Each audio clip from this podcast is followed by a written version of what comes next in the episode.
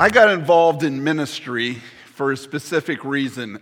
It wasn't to be a pastor. Yes, I love to speak the word of God. I love to teach. I love to care for people. I love all the aspects of ministry. But the reason I got involved in ministry was for a simple reason, sort of the simple gospel we just talked about.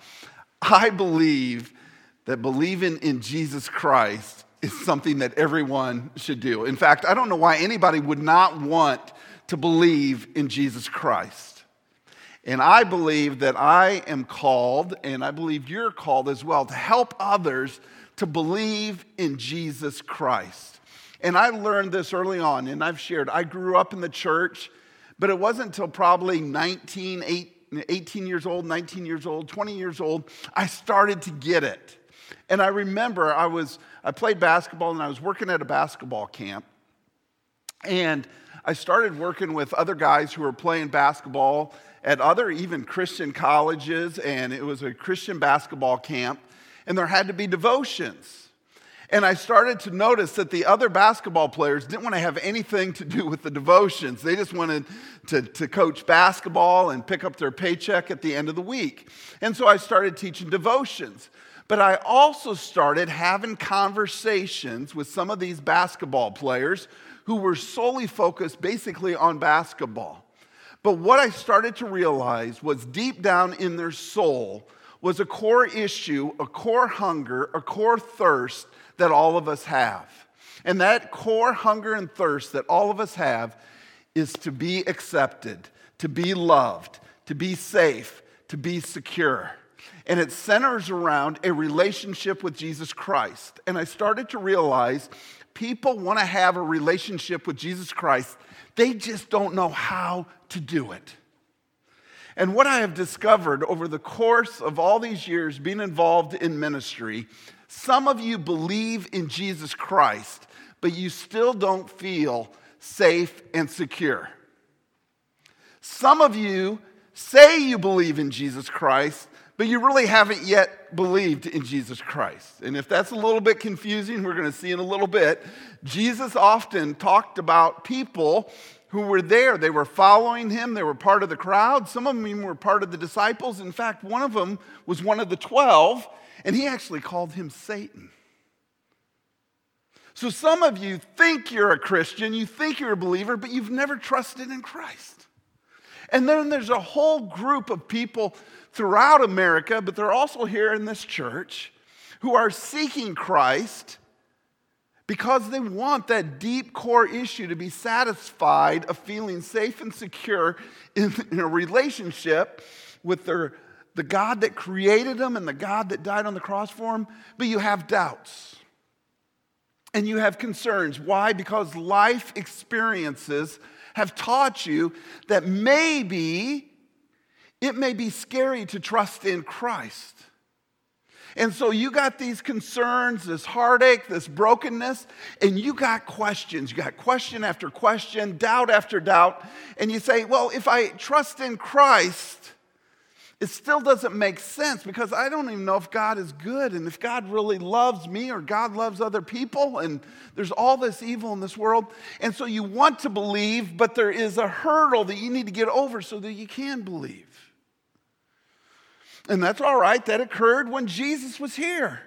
And that's why Jesus did miracles to help convince people that he was the Son of God. That's why Jesus talked about him being the great I am, comparing himself to the burning bush situation when he said, I am who I am. And then there is a whole slew of you who maybe want to become a Christian but you're scared. Because you've bought into a false narrative that Christianity is about giving up something. It's about changing a certain behavior, lifestyle. Now, don't get me wrong. God wants to change us and work in us, but you think that that comes before having a relationship with Jesus Christ. And so you got you're so hung up on the things that you think you're going to lose out on that you can't see all the things that you're going to gain. And so this whole series is designed to help us to understand what it means to have a relationship with Jesus Christ. Now, I know in this generation, everybody wants uh, the pastor to tell stories, you know, tell stories that are exciting and, and will get people focused and understand. And today, I really don't even have to tell any stories from personal experience. I get to tell two of the best stories that Scripture has ever really talked about. The first one, and it's familiar to all of us, it's the feeding of the 5,000. And, and it is such a powerful story. You see, crowds were coming after Jesus. some people were wondering is he the new king? Is he the Messiah? Who is this? Is this a prophet right before our very eyes? And so, thousands upon thousands of people were coming to hear Jesus speak. And Jesus never wasted an opportunity. And so, what Jesus does as he, he's doing all this teaching and these signs and wonders and starting to point people and say, I am the Son of God, I am the Savior of the world, I am the Messiah. These crowds come, and Jesus realized something long before I realized it. Everybody has a core issue. Everybody has a core issue to be accepted, to be loved, to feel safe and secure. And so when Jesus sees these crowds, he looks out with compassion. Why his heart is broken? Because he knows that some of them will walk away from him. They will not believe in him as the Son of God. And so he has this compassion. But Jesus never wastes an opportunity not only to present himself to the crowd, but to help the disciples understand what their mission was going to be going forward. And so Jesus, he, it says in the scripture over and over again, he tests the disciples. He gives the test to the disciples, you know, it's not a multiple choice test, it's a test to see if they truly understand who he is. And so Jesus looks at him and says, Why don't you feed them? They're like, how are we going to feed this crowd? Let's just send them away. And again, Jesus is heartbroken because he knows that they got a core issue that needs to be solved. It needs to be reconciled. And so eventually, when the disciple says, Hey, yes, we got five loaves of bread and two fish. And you know the story. Jesus miraculously feeds the 5,000, which really is probably more like 15,000 at least, at minimum. Because in those days, they just counted the men. So we're talking 5,000 men. Let's just assume they're all married. That's 10,000. Let's just all assume that they had one child. You're talking 15,000 people, and just Jesus feeds them. And I don't know if you've ever caught it. At the end of the story, guess what? There is food left over. In fact, there are 12 baskets. You may say, why 12 baskets? Well, 12 baskets probably represented not the 12 disciples, but it could have. It probably represented the 12 tribes of Israel who were going to not understand who Jesus was. And he was saying, There's still going to be bread left over for you to eat. And so these crowds suddenly, they're like, We want to come to Jesus because he's going to take care of us. He's going to be the best cheesecake factory restaurant in town. And he's going to make me feel good. And he's going to take care of my physical needs. And Jesus understood again the core issue. The reason he came wasn't to feed the 5,000 and to do miracles. The reason he came was to present himself as the Savior of the world. So Jesus goes up and prays on a mountain. His disciples get impatient like they always do, and they're trying to get away from the crowd because serving people is exhausting, especially when we're trying to do it by ourselves. And then they get on a boat and they're going across a sea, and a storm comes. And we learn so much. Again, the storm, Jesus moves from trying to teach the, the people, the crowds, that he is the Son of God, and teaches the disciples that they can, that they're inadequate, but they, that with Jesus, he, he can meet all their needs and they suddenly will be adequate. Now he's going to focus in on the disciples, and it's a message for you and I that in the storms of life, Jesus is watching over us. It says that Jesus saw them struggling out in the storm. Jesus was praying for them and he was praying for the, his core mission to be fulfilled. And suddenly Jesus walks on water. You know the story. And the thing you got to catch in that story that is so powerful is that suddenly, not only is the storm calm, but they arrive to the other side safe and secure. And it's just very interesting. Again, we don't know exactly what happened, but did Jesus even do another miracle, not only calming the storm, but did Jesus automatically get them to the other side, safe and secure? Or when the disciples realized that Jesus was with them, the time flew by so quickly that it, they just said immediately we were to the other side because Jesus was present. And then Jesus goes into a message. And that's where I want us to focus this morning. And I'm just going to give you some truths. They're simple truths, but they're important truths that are going to set the stage for this series.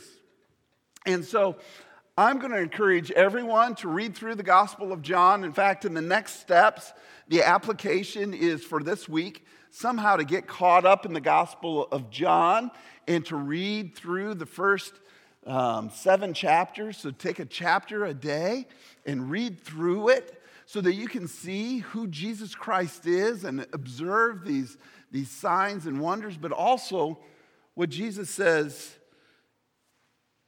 about himself. So I'm not going to be reading all of this, but I just want to pick up the story. So if you got your Bible, turn to John chapter 6. John chapter 6. And, and we just need to understand something. Again, this is one of Jesus' first sermons.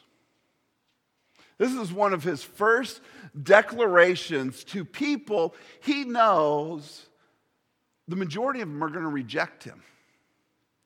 But he's trying to help people understand who are going to believe in him what it means to have a relationship with the Son of God. So, th- this is pretty powerful stuff. Now, I got a little bit of a warning. The warning is this Jesus is speaking metaphorically.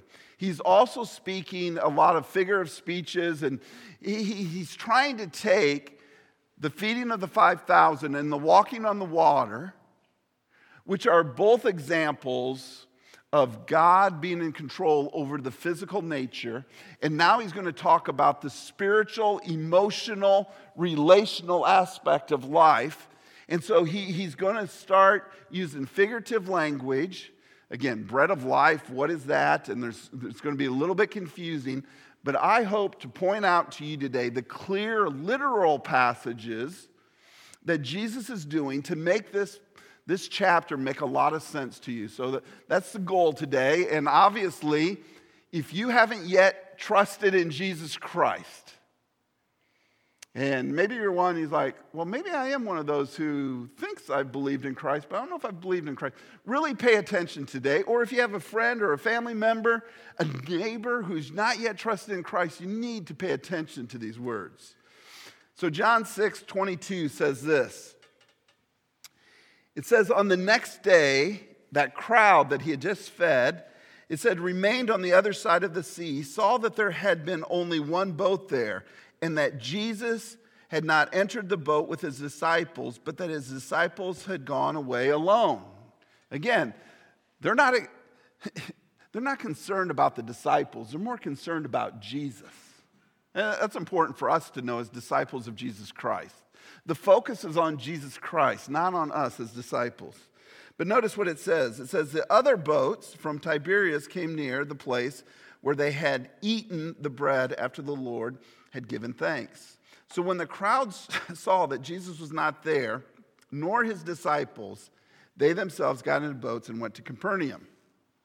Notice they were seeking Jesus. Uh, again, we use that terminology today. We talk about people seeking Jesus. And just because somebody says that they're seeking Jesus or seeking to, to get back into church or whatever lingo they're using or seeking to read God's word for the very first time, we need to understand something. These people were seeking Jesus, but they were doing it for the wrong reasons. They were seeking a miracle worker. They were seeking someone who could do signs and wonders.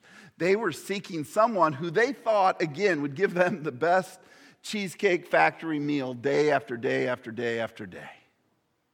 That's what they were seeking. And it's all right, though. Jesus knows our hearts, and Jesus is in control because he knows who he is. And that gives us safety and security. So it says, when they found him on the other side, of the sea, they said to him, Rabbi, again, they, did, they didn't know he was the Messiah yet, and they said, Rabbi, when did you come here?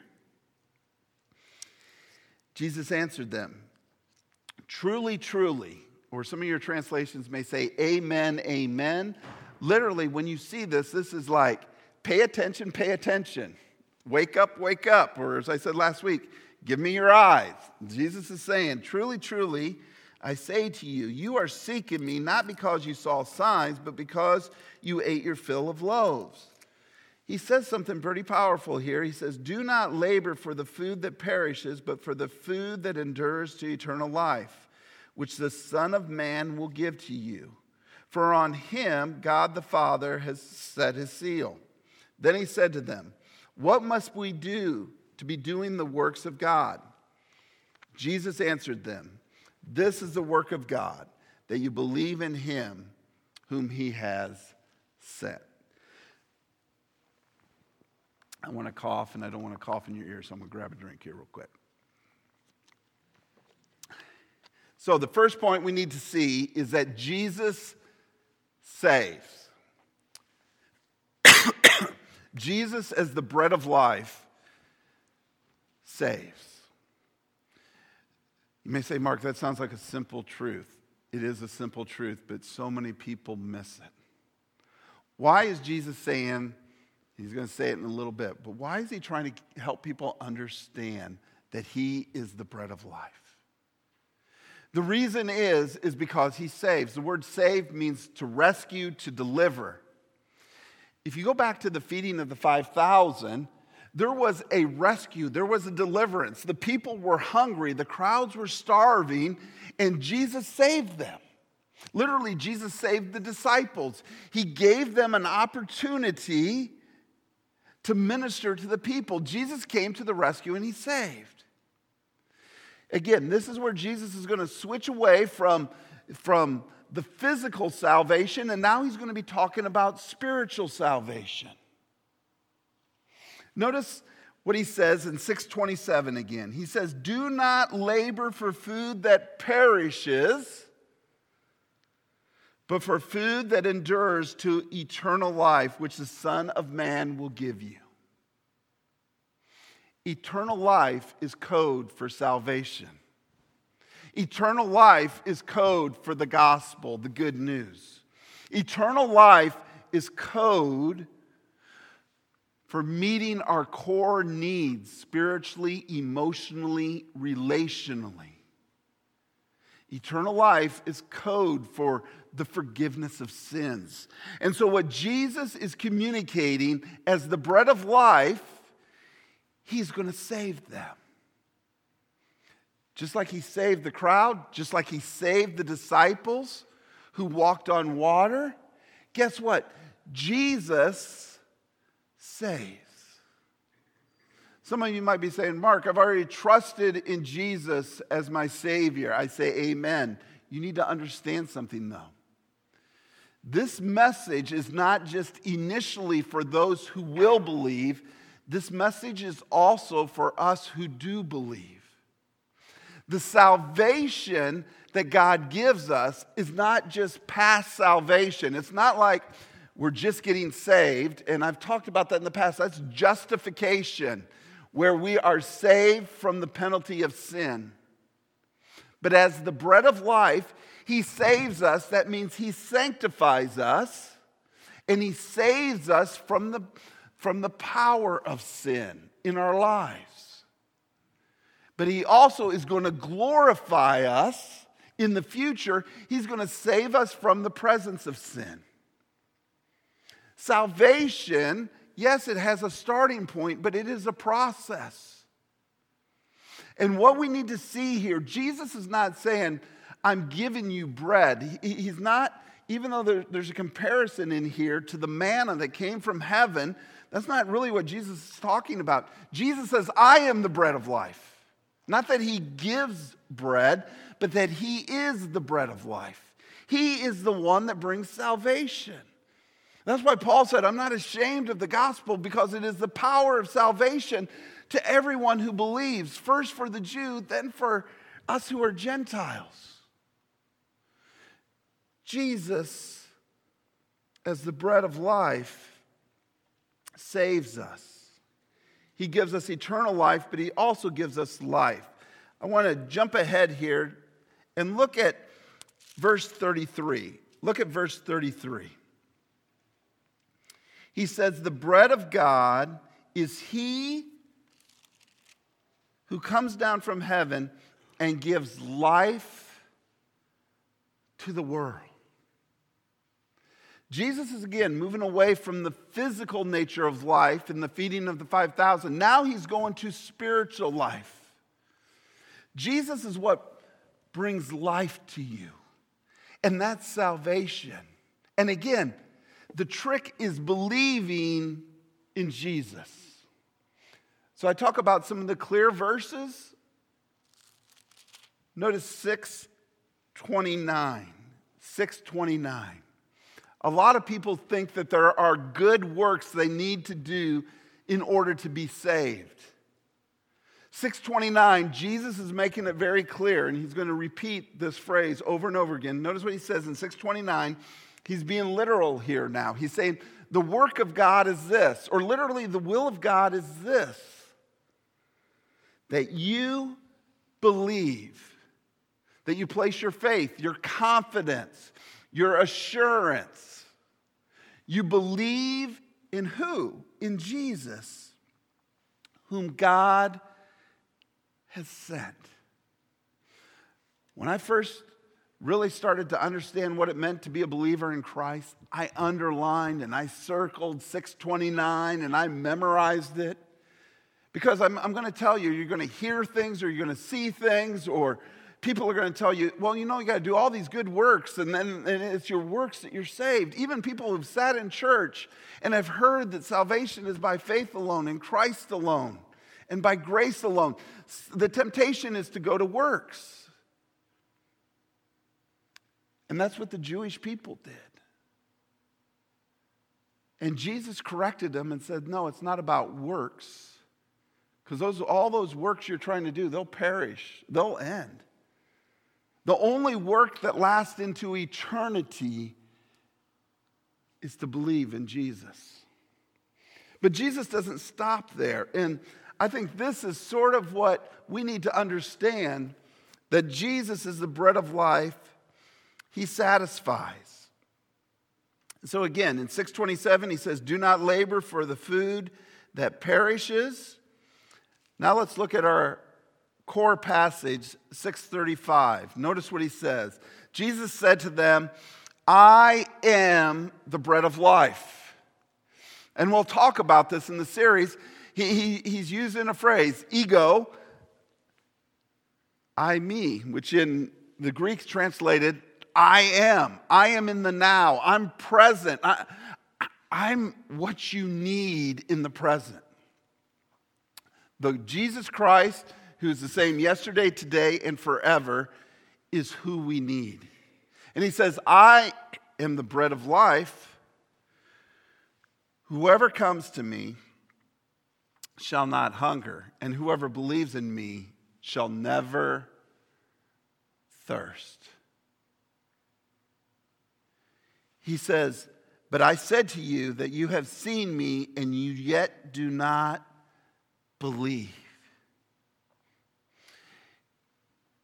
Jesus is the only one that satisfies.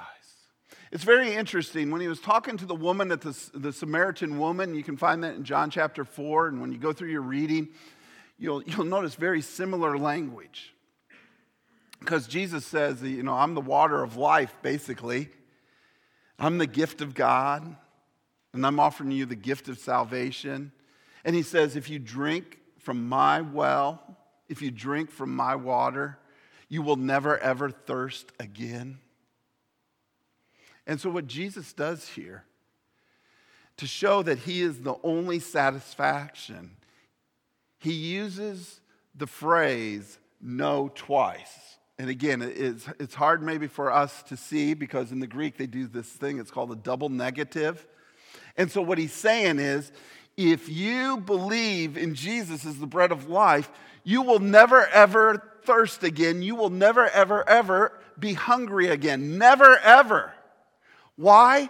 Because the core issue of salvation is satisfied by trusting in Jesus Christ.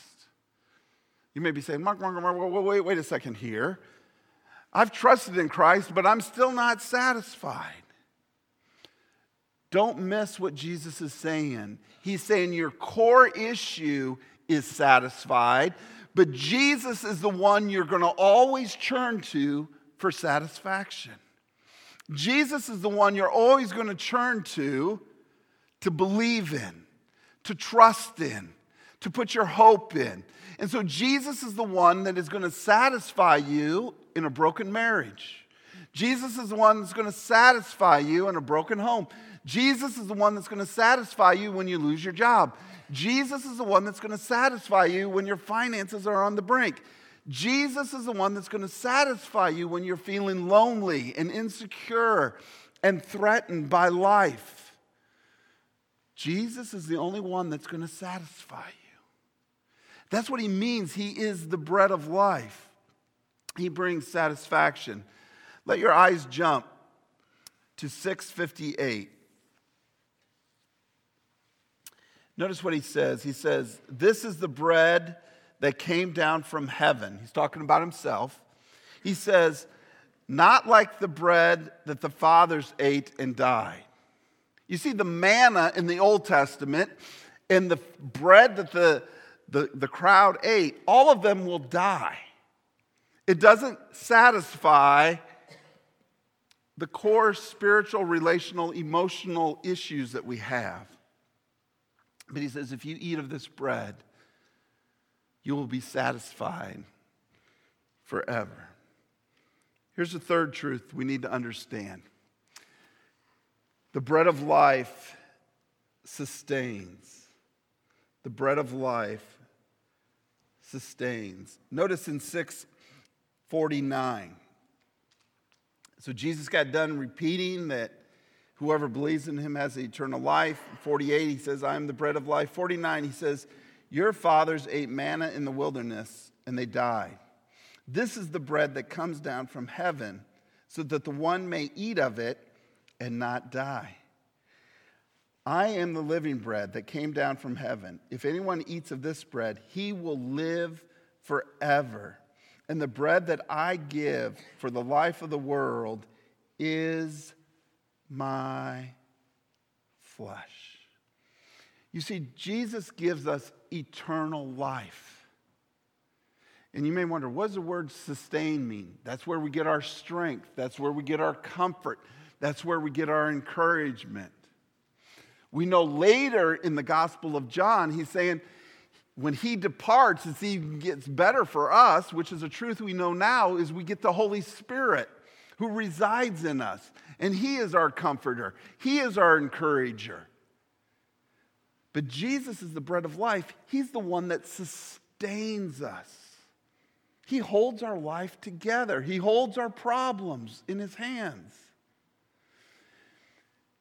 This is why I say the bread of life isn't just so much for an unbeliever. Yes, He wants people to realize that He's going to save them.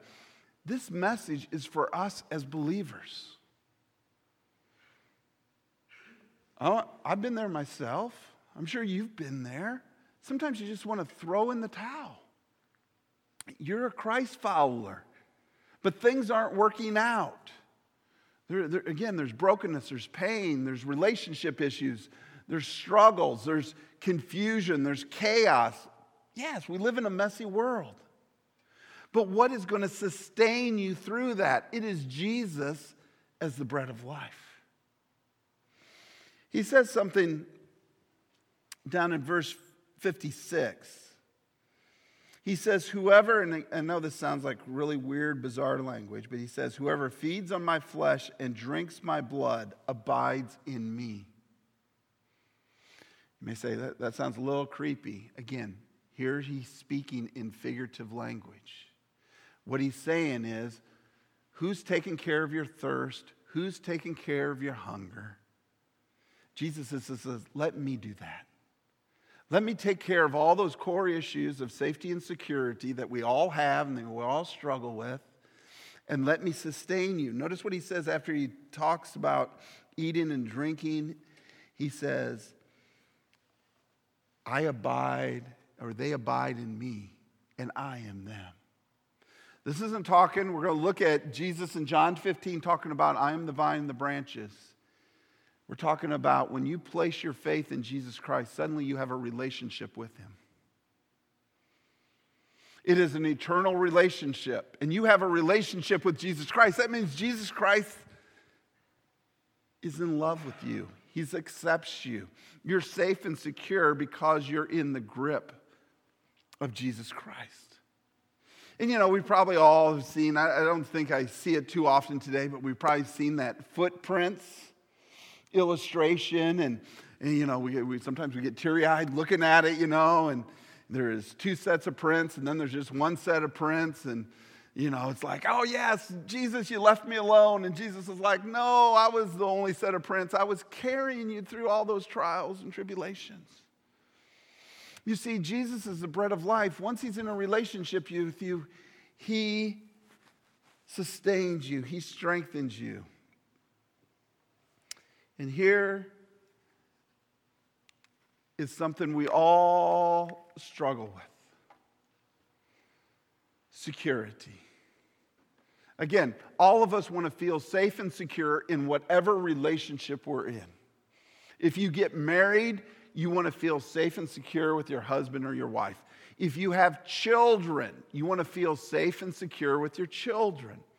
Children want to feel safe and secure with their parents. If you go off to school, you want to feel safe and secure where you're studying and learning. If you live in a community, you want to feel safe and secure. It is no different spiritually. We want to feel safe and secure that God loves us and that He cares for us and that our relationship with Jesus Christ is secure. And Jesus emphasizes this in multiple ways in this passage. In multiple ways. Not only in 629, but look at 640. The second verse I always circle and underline and tell people to understand is not only 629, but it's 640. This is one of the clear, I mean, this is, I think this is even more clear than even John 3.16 almost. John 6.40. Notice what he says. He says, For this is the will of my Father, that everyone who looks on the Son and believes in him should have eternal life. That means they will possess it right now. Now, eternal life is eternal life. If, if you would only possess eternal life for a year or two, that's not eternal life. It's a secure life. And so he says, Whoever believes in him has eternal life. And notice this I will raise him up on the last day. If you go through this passage, multiple times, I think almost six or seven times, he talks if you accept him and believe in him as the bread of life, he will raise you up on the last day. He promises us ultimate salvation that I talked about, glorification. He is going to raise us up on the last day. And that's the, sort of the climax of the sort of the signs, the resurrection of Lazarus when he says, I am the resurrection and life. He who believes in me, though they die, guess what? They will be resurrected. We are secure. He says, we have eternal life, but he says he will raise us up on the last day. And notice again, going back to 35, which is sort of the key verse for I am the bread of life. I mentioned this before. He says, They shall not hunger, they shall never thirst. And then in 37, he says, They shall never be cast away. Jesus is saying, if you put your faith in him, you are secure in that relationship. Jesus wants to know that there is security in him. You are secure. So he will never ever thirst or hunger again. He will never ever be cast out. He has eternal life and he will be raised up on the last day. So, what are we supposed to do with Jesus as the bread of life? And I'm going to end this with where I started. Really, there are only three next steps for you. And I don't know where you're at. Three next steps. One of them is to believe in Jesus Christ. Some of you have believed in Jesus Christ, some of you think you've believed in Jesus Christ. But what are you supposed to do when you're faced with a message like this? When Jesus presents himself as the bread of life who gives eternal life, free of charge as a gift. No works except the work to believe in Jesus Christ. You either believe in it or you don't. And I will say, if you have believed in it, then the question is because he keeps using progressive language in here are you continuing to believe in Jesus as the bread of life? It, it doesn't make sense to trust in Jesus for that core issue of safety and security, but not to live it out day by day and to trust in Him for safety and security. The second option is to pretend. And there's a lot of pretenders. Jesus talked about the Jewish people, he called them hypocrites. They pretended to be in love with God, but they really weren't in love with God. It's very interesting if you let your eyes jump way ahead to John 6 64. Jesus says this. This is some of his last words on this. He says, But there are some of you who do not believe. They were followers, they were even called disciples. They were seeking Jesus, they were wanting to know, but they were pretending. They never truly believed in him. And nothing breaks my heart more than seeing somebody pretend to be a Christian and not really being a Christian. When you're trusting in yourself, you're trusting in your works, you're trusting in coming to church, you're trusting in the fact that you think you're a good person, you're trusting in putting money in the offering plate, whatever you're trusting in, thinking that is what secures your salvation and you're not trusting in Christ alone, through faith alone, and grace alone, you're just pretending. The third option is total rejection. And probably the thing that just totally breaks my heart in this passage is in verse 66. It says, After this, many of his disciples turned back and no longer walked with him. They no longer walked with him. So Jesus said to the 12, Do you want to walk away too? Do you want to reject me? Do you want to turn your back on me as the bread of life? I know what I'm saying is going to be confusing and hard and difficult. And he didn't tell them this right up front, but you're going to die for following me. And Simon Peter says, Lord, to whom shall we go? You have the words of eternal life. And it says, And we have believed, you have come to know that you are the Holy One of God. And Jesus answered them. He said, I did not, did I not choose you, the twelve? He says, and yet one of you is the devil. Talking about Judas. You see, Judas rejected him. Judas didn't want to have anything to do with Jesus as the bread of life, but again, he gave the impression. So let today be, be the day if you've never trusted in Jesus Christ. Stop pretending or stop rejecting because Jesus is the only one that offers life, eternal life, the forgiveness of sins. Jesus is the only one that saves us and secures us for eternity.